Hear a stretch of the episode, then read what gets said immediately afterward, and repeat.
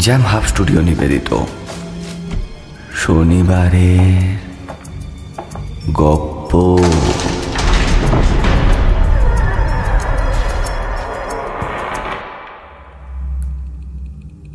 প্রতি শনিবার রহস্য রোমাঞ্চে ভরপুর গল্প দিয়ে সাজানো আমাদের শনিবারের গপ্প শুনতে। সাবস্ক্রাইব করুন আমাদের YouTube channel Jam Hub studio সঙ্গে থাকুন, শুনতে থাকুন।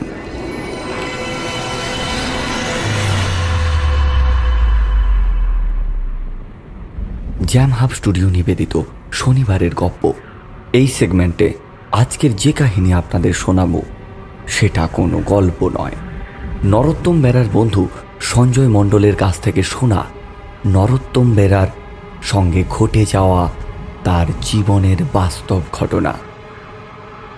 গল্প শোনানোর সুবিধার্থে আমরা এই কাহিনীর নামকরণ করেছি নরোত্তমের ঘরে ফেরা।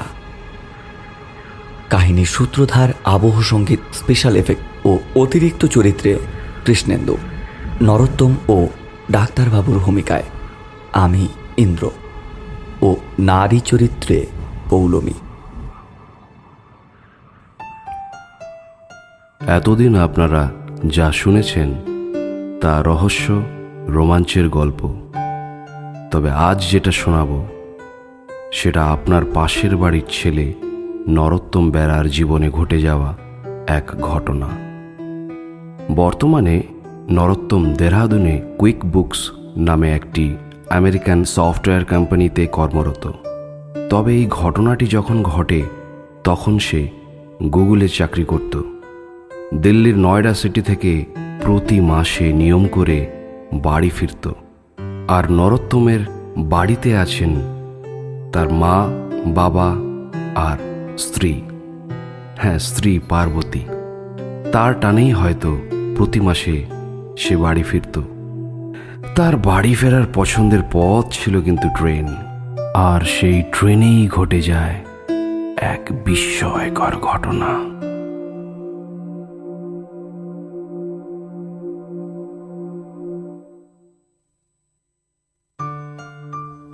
আমি সাধারণ মধ্যবিত্ত পরিবারের ছেলে। ছোট থেকে পড়াশোনায় বেশ ভালোই ছিলাম। হোস্টেলে বড় হয়েছি। তাই ছোট থেকেই বাইরে থাকার অভ্যেস আছে। পড়াশোনা, গান শোনা আর ভূতের গল্প পড়া। তার সঙ্গে সঙ্গে ভূতের সিনেমা দেখা হলো আমার নেশা। ইদানিং আবার একটা নেশা চেপে বসেছে। ইউটিউবে গিয়ে কেবল সাসপেন্স গল্প শোনা। তখন সদ্য চাকরি পেয়ে দিল্লির নয়ডাতে শিফট করেছি। গুগলে জব করছি। একাই থাকি ফ্ল্যাটে। প্রথম প্রথম একা থাকাটা খুব বোরিং লাগতো। এখন শুয়ে গেছে।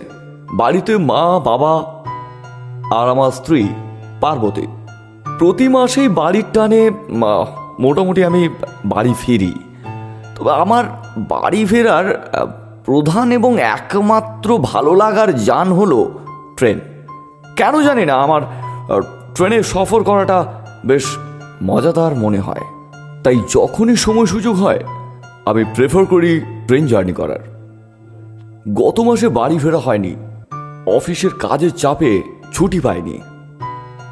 এবারে মায়ের ফোনে মানা করতে পারিনি। দু হাজার সতেরো সালের জুলাই মাসের তৃতীয় সপ্তাহ চলছে, ভরা বর্ষাকাল। মায়ের ফোনে খবর পেলাম ঝমঝমিয়ে বৃষ্টি হচ্ছে মেদিনীপুরেও। দিল্লিতেও একই অবস্থা। বাড়ি ফেরার তারিখটা ছিল উনিশে জুলাই। আমি দিল্লি থেকে রাজধানী এক্সপ্রেস ধরে বাড়ি ফিরছি। টু টায়ার এসিতে সিট রিজার্ভ, চারটি সিট আর পর্দা দিয়ে ঘেরা। ভীষণ একা একা লাগে। অগত্যা, কোম্পানির নির্দেশ, প্রোটোকল মেনটেন করতে করতে নাজেহাল। বাঙালির জীবন এভাবে বাঁধা যায় না কিন্তু কিছু করার নেই कृपया ध्यान दें। दो हजार तीन सौ दो हावड़ा राजधानी एक्सप्रेस बेगूसराय गया से हावड़ा को जाने वाली अपने निर्धारित समय सत्रह बजे प्लेटफॉर्म नंबर ग्यारह से जाएगी ট্রেন সঠিক সময়ে নিউ দিল্লি স্টেশন থেকে রওনা দিল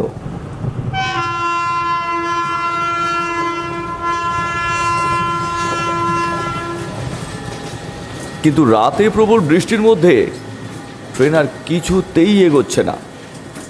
আমার কেবিনে আমি প্রায় একাই, কারণ আর একজন যিনি আছেন আমার সহযাত্রী তিনি নেমে যাবেন কানপুরে। রাত এগারোটা সাঁত্রিশে ওনার নামার কথা কানপুরে। কিন্তু ট্রেন এখন প্রায় দু ঘণ্টা লেট চলছে। প্যান্ট্রি থেকে রাতের খাবার জিগালো আমি রাতের রুটি খাই, তাই মাংসের ঝোল আর রুটি, সাথে টক দই আর সোন পাপড়ি। আমি ওয়েটারকে ডেকে একটা জলের বোতল দিতে বললাম। রাতের খাওয়া সেরে লিনেনের ধপধপে সাদা চাদরটা পেতে বিছানা করে শুয়ে পড়লাম। কিছুক্ষণ পর আমার ফোন এলো, আমার বাড়ির ফোন। ফোনের ওপারে আমার মা। কি রে খোকা? কত দূর? খেয়েছিস কিছু? আমি আমার বাড়িতে পাশ ফিরতে ফিরতে বললাম হ্যাঁ এই জাস্ট খেলাম। তোমরা খেয়েছো? না রে তোর বাবা এখনও ফেরেনি সেই বিকেল থেকে বেরিয়েছে আর পার্বতীও ফোনে পাচ্ছে না তাকে। কথাটা বলার সাথে সাথে ফোনটা কেটে গেল।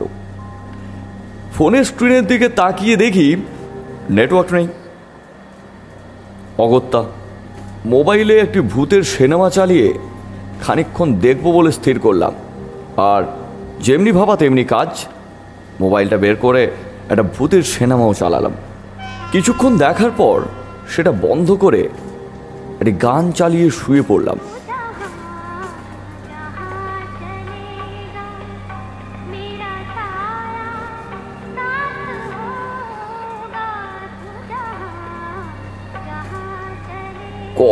ঘুমিয়ে পড়েছি।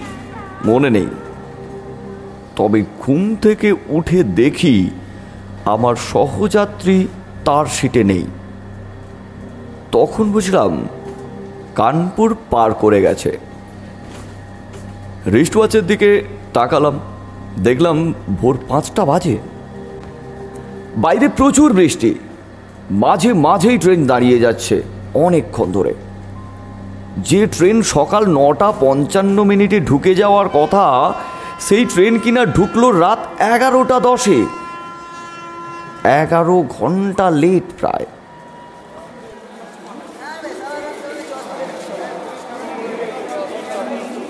হাওড়া স্টেশনে নেমে আজ কেমন যেন একটু অচেনা অচেনা লাগছে।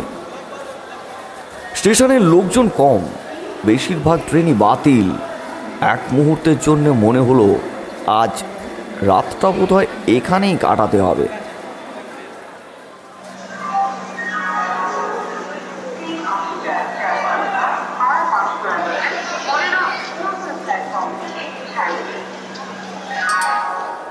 শেষে পাঁশকুড়া যাওয়ার একটি লোকাল ট্রেনের ঘোষণা শুনে মনে শান্তি ফিরল। ট্রেনের কাছে গিয়ে আমার মতো হতভাগ্য সেরকম কাউকে দেখতে না পেয়ে ভাবলাম ভেন্ডার কামরায় নিশ্চয়ই লোক থাকবে। এগিয়ে গেলাম সেদিকে।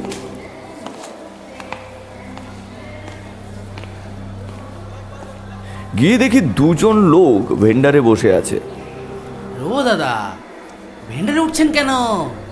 টিটি ধরলে কিন্তু ফাইন করবে। তখন কিন্তু সামলাতে পারবেন না। নেমে যান নেমে যান। সামনে স্টেশনে বুঝলেন তো? নেমে পড়ুন, টিটি ধরলে কিন্তু ফাইন করবে। ভালো কথা বলছি, শুনুন। তারপরে বাবু, আপনার মর্জি। আমি মনে মনে ভাবলাম ফাইন করে করুক কিন্তু এই রাতে সহযাত্রী তো পাওয়া যাবে না। ট্রেন তার সময় মতোই ছেড়ে দিল। ঘড়ির দিকে তাকিয়ে দেখি এগারোটা চল্লিশ। মেচেদা পৌঁছতে একটা দশ। তারপর একটা গাড়ি করে নিলে বাড়ি পৌঁছে যেতে পারব। কথাটি ভাবতে ভাবতে লোডশেডিং হলো। সব আলো বন্ধ হয়ে গেল। ট্রেন জোরে ব্রেক কষে থামল। ঠিক সেই অন্ধকারে আমি নতুন কিছু একটা স্পর্শ অনুভব করলাম। তৎক্ষণাৎ আলো জ্বলে উঠতেই পায়ের দিকে তাকিয়ে দেখি একটা ডাবের খোলা। গড়িয়ে গড়িয়ে আমার পায়ের কাছে এসছে। উফ, ভয় পেয়ে গিয়েছিলাম এক মুহূর্তের জন্য। আন্দোলন আসতেই সহযাত্রীরা নেমে গেল। নামার সময় বলে গেল, উলবেড়িয়াতে কিন্তু টিটি উঠবে। একটু সাবধানে কিন্তু, তবে যদি পারেন, অন্য কামরাতে চলে যান, তাহলে খুব ভালো হবে কিন্তু আপনার পক্ষে। চলি। আমি ব্যাগ থেকে হেডফোন বের করে একটি গান চালিয়ে হেলান দিয়ে পা তুলে বসলাম। রাজধানী এত লেট করার জন্য মন ও শরীর দুটোই আজ ভীষণ ক্লান্ত। নিজের টায়ার্ডনেসটা কাটানোর জন্য গান শোনাটা এটা আমার একটা হবি বললেই চলে। ট্রেন থেমেছে কোনো একটা স্টেশনে। আমি গান শোনায় মগ্ন। তবে আমার জানালার পাশে দু তিনটে হিন্দিভাষী গলা শুনে তাকিয়ে দেখি আবাদাতে ট্রেন দাঁড়িয়ে। আমার জানলার বাইরে জিআরপিএফ। নিজেদের মধ্যে কিছু একটা বলা বলি করছে। খানিকক্ষণের মধ্যেই দুজন জিআরপিএফ একটা বস্তা ছুঁড়ে তুলে দিল আমার কোচের মধ্যে। আমি ওদের দিকে তাকিয়ে আবার গান শোনায় মন দিল আর ট্রেন ছাড়ার দুলুনিতে বস্তাটা কখন জানি গড়িয়ে আমার পায়ের কাছে এসে পড়েছে। আমি পায়ের কাছে বস্তাটা পেয়ে আয়েস করে সেটার ওপর পা তুলে আবার চোখ বন্ধ করে গান শুনতে শুরু করলাম। ক্লান্তির কারণে মনে হয় কখন ঘুম এসে গেছে আমার চোখে। কিছুক্ষণ পর আমি আমার পাশে কারও একটা উপস্থিতি টের পেলাম।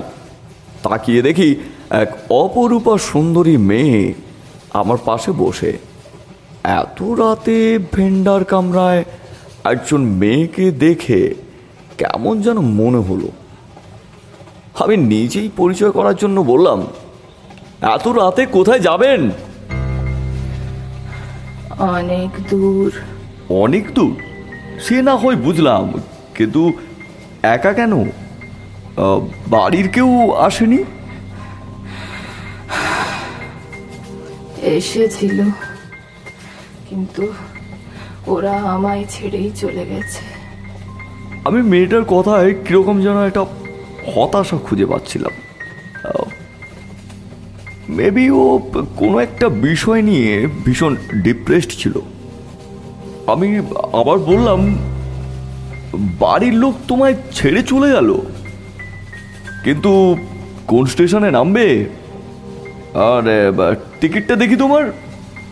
টিকিট তো নেই। ওরা তো আমায় জোর করে তুলে দিয়ে গেল। কোথায় নামবে কিছু জানো না?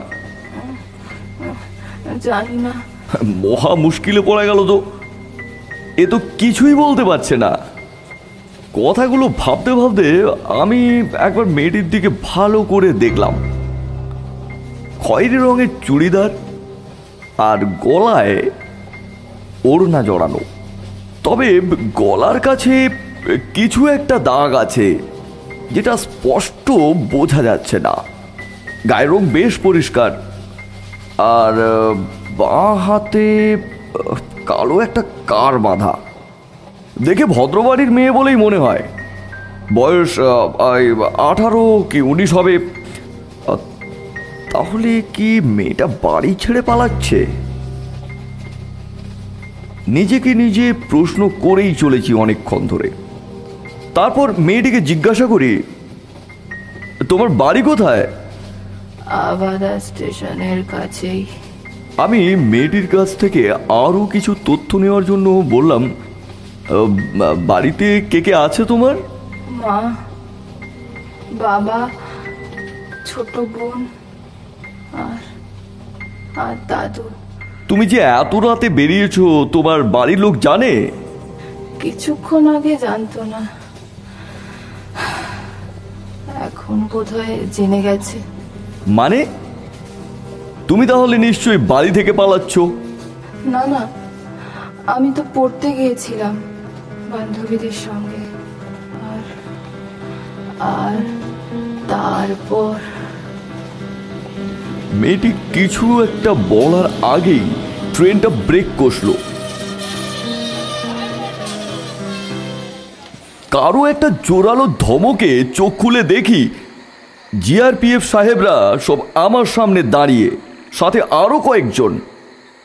তাদের মধ্যে একজন বেশ উঁচু গলায় বললেন अरे क्या कर रहे हो तुम इसके ऊपर पैर उठा के क्यों बैठे हो अरे बुढ़बैक मालूम नहीं है क्या बोरे के अंदर लाश है अरे भाई है लाश সে কি ট্রে- ট্রেনে কাটা লাশ কথাটা শুনেই আমার মাথাটা ঘুরে গেল বুকটা ধরফর করে উঠল কি বলছেন ওনারা লাশ এমন সময় বস্তা নামাতে গিয়ে বস্তার মুখটা খুলে যায় একটা হাত বেরিয়ে আসে তার সঙ্গে সঙ্গে।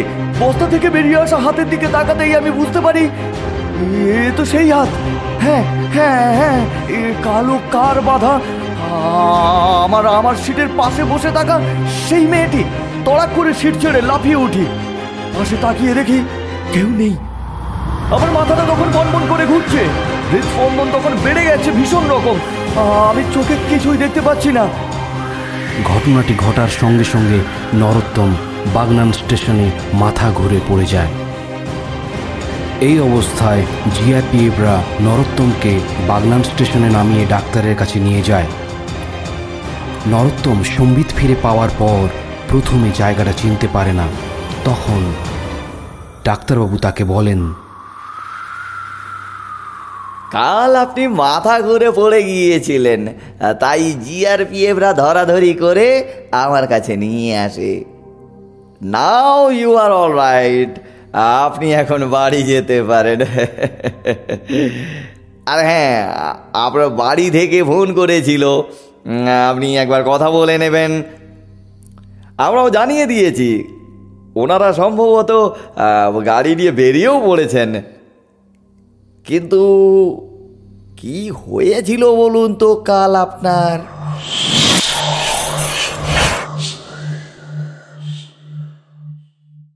এতক্ষণ শুনলেন নরোত্তম বেরার জীবনে ঘটে যাওয়া সত্য ঘটনা অবলম্বনে আজকের গল্প নরোত্তমের ঘরে ফেরা। নরোত্তম বেরার পরিবার ও সঞ্জয় মণ্ডলকে অসংখ্য ধন্যবাদ জানাই জাম হাব স্টুডিওর পক্ষ থেকে আমাদের সঙ্গে সহযোগিতা করার জন্য। এরকমই কিছু রহস্য রোমাঞ্চে ভরপুর গল্প শুনতে এখনই সাবস্ক্রাইব করুন আমাদের ইউটিউব চ্যানেল সঙ্গে বেল আইকনটি অবশ্যই ক্লিক করুন। আগামী শনিবার শনিবারের গল্পে এরকমই এক রোমহর্ষক গল্প নিয়ে আমরা আসছি।